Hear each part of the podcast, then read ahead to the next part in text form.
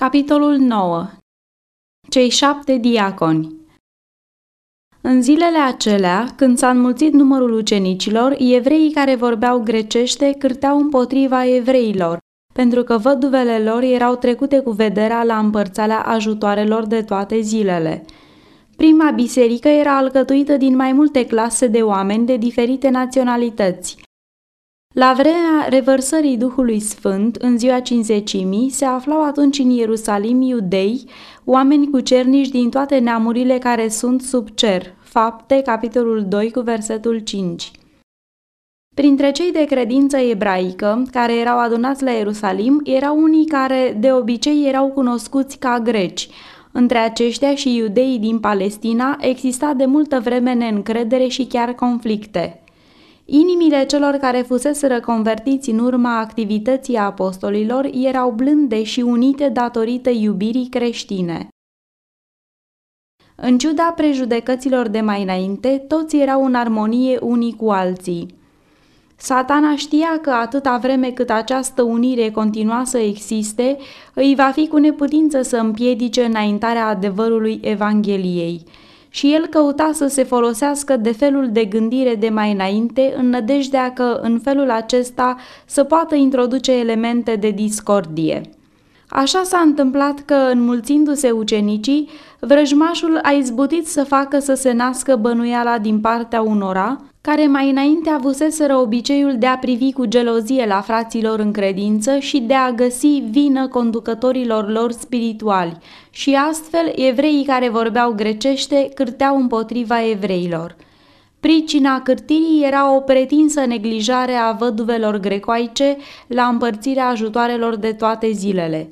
Orice inegalitate ar fi fost contrară spiritului Evangheliei, totuși satana a izbutit să dea loc la bănuială. Măsuri categorice și imediate trebuiau luate acum pentru a înlătura orice pricină de nemulțumire, ca nu cumva vrăjmașul să triumfe în efortul lui de a pricinui o discordie printre credincioși. Ucenicii lui Isus au ajuns la un moment critic în experiența lor. Sub înțeleapta conducere a apostolilor care lucrau uniți în puterea Duhului Sfânt, lucrarea încredințată solilor Evangheliei creștea foarte repede – Biserica se mărea mereu și această creștere a membrilor ei a adus poveri cu mult mai grele asupra celor care aveau grija ei. Niciun om și nici chiar o grupă de oameni n-ar fi putut să poarte singuri aceste sarcini fără să primejduiască prosperitatea viitoare a bisericii. Era necesară o redistribuire a responsabilităților, care fusese îndeplinită cu credincioșie doar de câțiva în primele zile ale bisericii. Acum, apostolii trebuiau să facă un pas important în ce privește desăvârșirea rânduielii în biserică, prin punerea asupra altora a unor sarcini pe care ei le purtaseră atâta vreme. Convocând o adunare a credincioșilor, apostolii au fost îndrumați de Duhul Sfânt să facă un plan pentru o mai bună organizare a tuturor celor din biserică ce puteau să slujească. A sosit timpul, au spus apostolii, când conducătorii spirituali ce aveau în grijă supravegherea bisericii să fie eliberați de sarcina de a distribui ajutoare la săraci, cum și alte poveri asemănătoare pentru ca astfel să poată să ducă mai departe lucrarea de predicare a Evangheliei. De aceea, fraților, au zis ei, alegeți dintre voi șapte bărbați vorbiți de bine, plini de Duhul Sfânt și înțelepciune, pe care îi vom pune în slujba aceasta – iar noi vom stărui necurmat în rugăciune și în propovăduirea cuvântului. Sfatul acesta a fost ascultat și prin rugăciune și punerea mâinilor, șapte bărbați aleși au fost puși în mod solemn deoparte pentru slujba de diaconi. Alegerea celor șapte pentru a se îngriji de o anumită lucrare s-a dovedit a fi o mare binecuvântare pentru biserică. Slujbașii aceștia au dat o atenție deosebită nevoilor fiecăruia în parte, cum și intereselor financiare ale bisericii și prin purtarea lor atentă și exemplul lor evlavios, ei au fost de un important ajutor celor împreună slujitori cu ei în strângerea diferitelor interese ale bisericii într-un tot unit. Că pasul acesta era după planul lui Dumnezeu, reiese din rezultatele spre bine care s-au văzut imediat.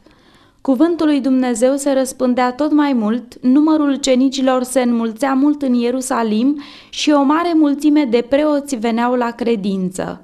Acest seceriș de suflete se datora atât libertății mai mari ce fusese dată apostolilor, cât și zelului și puterii arătate de cei șapte diaconi. Faptul că acești frați fusese rânduiți pentru lucrarea specială de a se îngriji de nevoile săracilor nu îi excludea de la propovăduirea adevărului. Din potrivă, ei erau întru totul în măsură să învețe pe alții în cele ale adevărului și, ca atare, s-au angajat în lucrare cu multă râvnă și succes. Primei biserici se încredințase o lucrare de continuă creștere, aceea de stabilire de centre de lumină și binecuvântare, oriunde erau suflete sincere care doreau să se predea slujirii lui Hristos. Vestirea Evangheliei trebuia să se întindă în lumea întreagă și solii crucii nu puteau nădăjdui a-și împlini importanta lor lucrare decât numai dacă rămâneau strânși în legătura unității creștine, descoperind în felul acesta lumii faptul că ei erau una cu Hristos în Dumnezeu. Oare nu se rugase divinul lor conducător Tatălui, Păzește numele tău pe aceea pe care mi-ai dat, pentru ca ei să fie una, cum suntem și noi. Și oare nu spusese el despre ucenicii săi, lumea i-a urât pentru că ei nu sunt din lume? Oare nu se rugase stăruitor tatălui pentru ca ei să fie în chip de săvârșit una, pentru ca lumea să creadă că tu m-ai trimis? Ioan, capitolul 17, cu versetele 11, 14 și 23 Viața și puterea lor spirituală depindeau de o strânsă legătură cu acela care îi însărcinase să predice Evanghelia. Numai dacă erau uniți cu Hristos, ucenicii puteau nădăjdui să fie însoțiți de puterea Duhului Sfânt și de conlucrarea îngerilor cerului. Cu ajutorul acestor unelte divine, ei aveau să prezinte lumii un front comun și aveau să fie biruitori în lupta pe care trebuia să o ducă neîncetat împotriva puterilor întunericului. Continuând să lucreze uniți, solii cerești aveau să meargă înaintea lor deschizându-le calea, inime aveau să fie pregătite pentru primirea adevărului și mulți aveau să fie câștigați la Hristos. Atâta vreme cât ei rămâneau uniți, biserica avea să înainteze, frumoasă ca luna, curată ca soarele, dar cumplită ca niște oști sub steagurile lor. Cântarea cântărilor, capitolul 6, cu versetul 10. Nimic nu putea să se opună progresului ei continuu. Biserica avea să înainteze din biruință în biruință, împlinind în mod glorios misiunea ei divină de a vesti lumii Evanghelia. Organizația Bisericii din Ierusalim trebuia să slujească drept model pentru organizarea bisericilor în oricare alt loc unde solii adevărului aveau să câștige convertiți a Evangheliei. Cei cărora le era dată răspunderea generală a bisericii nu trebuiau să stăpânească asupra moștenirii bisericii, ci ca păstori înțelepți ei trebuiau să păstorească turma lui Dumnezeu, făcându-se pilde turmei și diaconii trebuiau să fie vorbiți de bine, plini de Duhul Sfânt și înțelepciune. Bărbații aceștia trebuiau să ia o poziție unită de partea dreptății și să stăruie în ea cu tărie și hotărâre. În felul acesta urma să aibă o influență unită asupra întregii turme. Mai târziu, în istoria primei biserici, când în diferitele părți ale lumii multe grupe de credincioși au alcătuit biserici, Organizația bisericii s-a mai desăvârșit, pentru ca ordinea și lucrarea armonioasă să poată fi menținute. Fiecare membru era sfătuit să-și îndeplinească bine partea sa. Fiecare trebuia să folosească în chip înțelept talentele încredințate lui. Unii fuseseră înzestrați de Duhul Sfânt cu daruri speciale, întâi apostoli, al doilea proroci, al treilea învățători, apoi pe cei ce au darul minunilor, apoi pe cei ce au darul tămăduirilor, ajutorărilor, cârmuirilor și vorbirii în felurite limbi. 1 Corinteni 12 cu 28 Însă toate aceste categorii de lucrători trebuiau să lucreze în armonie. Sunt felurite daruri, dar este același Duh. Sunt felurite slujbe, dar este același Domn. Sunt felurite lucrări, dar este același Dumnezeu, care lucrează totul în toți. Și fiecăruia îi se dă arătarea Duhului spre folosul altora. De pildă unuia îi este dat prin Duhul să vorbească despre înțelepciune, altuia să vorbească despre cunoștință datorită aceluiași Duh, altuia credința prin același Duh, altuia darul tămăduirilor prin același Duh, altuia puterea să facă minuni, altuia prorocia, altuia deosebirea duhurilor, altuia felurite limbi și altuia tâlmăcirea limbilor. Dar toate aceste lucruri le face unul și același Duh, care dă fiecăruia în parte cum voiește.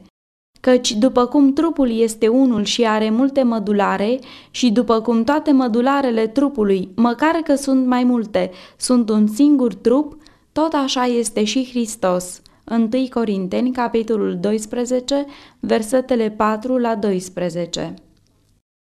Solemne sunt răspunderile puse asupra acelora care sunt chemați a fi conducători în Biserica lui Dumnezeu pe pământ. În zilele teocrației, când Moise se străduia să poarte singuri povere atât de grele, încât în curând ar fi fost copleșit sub greutatea lor, el a fost sfătuit de Ietro să facă planuri pentru o înțeleaptă împărțire a răspunderilor. Fii tâlmaciul poporului înaintea lui Dumnezeu, îl sfătui Ietro, și du pricinile înaintea lui Dumnezeu. Învață-i poruncile și legile și arată-le calea pe care trebuie să o urmeze și ce trebuie să facă. Mai departe, Ietro a dat sfatul ca să fie aleși bărbați, drept căpetenii peste o mie, căpetenii peste o sută, căpetenii peste cincizeci și căpetenii peste zece. Aceștia să fie oameni destoinici, temători de Dumnezeu, oameni de încredere, vrăjmași ai lăcomiei. Ei aveau să judece poporul în tot timpul, în felul acesta ușurând pe Moise de răspunderea copleșitoare de a se ocupa de multe probleme mărunte pe care ajutoarele lui consacrate le puteau rezolva cu înțelepciune. Timpul și puterea celor care, prin providența lui Dumnezeu, au fost puși în poziții de conducere și răspundere în biserică, ar trebui să fie folosite cu probleme mult mai grele și care cer o înțelepciune deosebită și o inimă largă. Nu este în planul lui Dumnezeu ca asemenea bărbați să fie chemați să rezolve probleme mărunte, pentru care alții sunt destul de destoinici.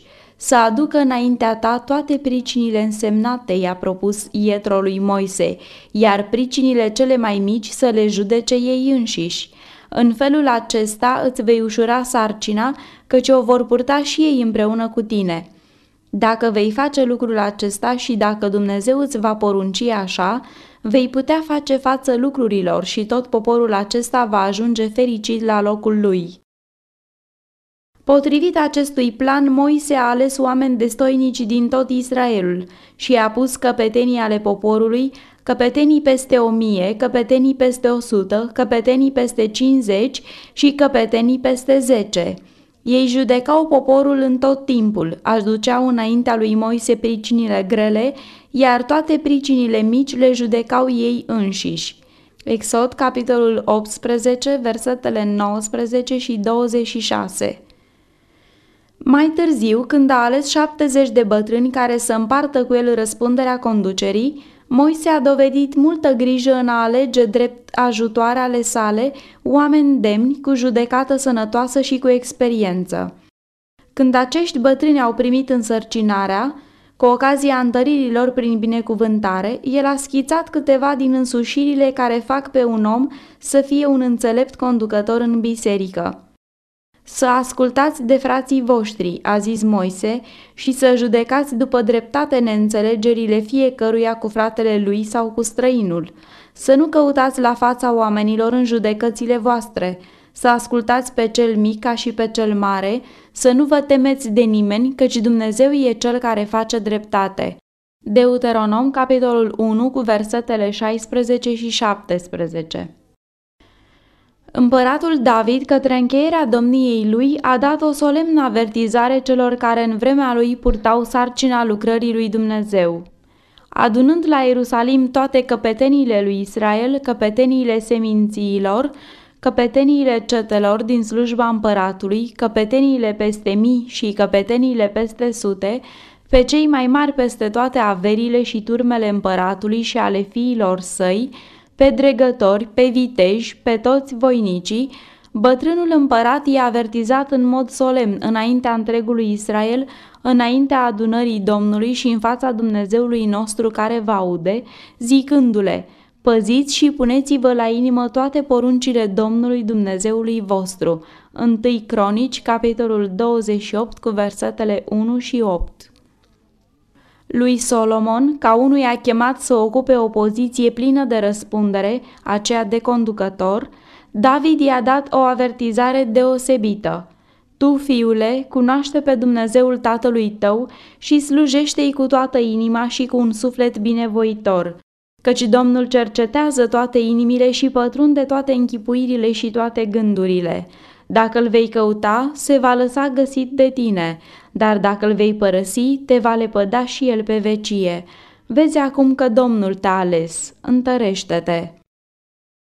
Aceleași principii de evlavie și dreptate trebuiau să-i călăuzească pe mai marii poporului lui Dumnezeu în vremea lui Moise și a lui David și să fie urmate de asemenea și de aceia cărora le fusese dată supravegherea nou organizatei biserici a lui Dumnezeu în dispensațiunea Evangheliei. În lucrarea de a pune lucrurile în rânduială în toate bisericile și de întărirea oamenilor destoinici care să acționeze ca slujbași, apostolii s-au ținut de înaltele standarde ale conducerii arătate în scripturile Vechiului Testament – ei au susținut mai departe că cel chemat să stea într-o poziție de răspundere în biserică trebuie să fie fără prihană, nu încăpățânat, nici mânios, nici de dat la vin, nici bătăuș, nici lacom de câștig mărșav, ci să fie primitor de oaspeți, iubitor de bine, cumpătat, drept, sfânt, înfrânat, să se țină de cuvântul adevărat care este potrivit cu învățătura, pentru ca să fie în stare să sfătuiască în învățătura sănătoasă și să înfrunte pe potrivnici.